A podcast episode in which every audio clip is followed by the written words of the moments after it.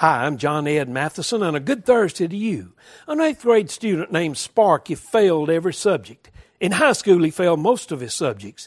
He did make the golf team, but lost the most important match of the season. He became very withdrawn and never once asked a girl to go out on a date. The only thing Sparky enjoyed doing was drawing. He submitted some cartoons to the high school yearbook, but they turned him down. He sent samples of his drawings to Walt Disney Studios but was turned down. But Sparky didn't quit.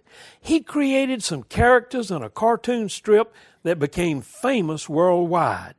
Sparky was the late Charles Schulz, creator of the Peanuts comic strip.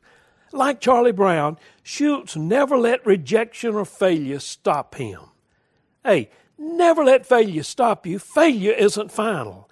Keep moving towards a purpose that God has for you.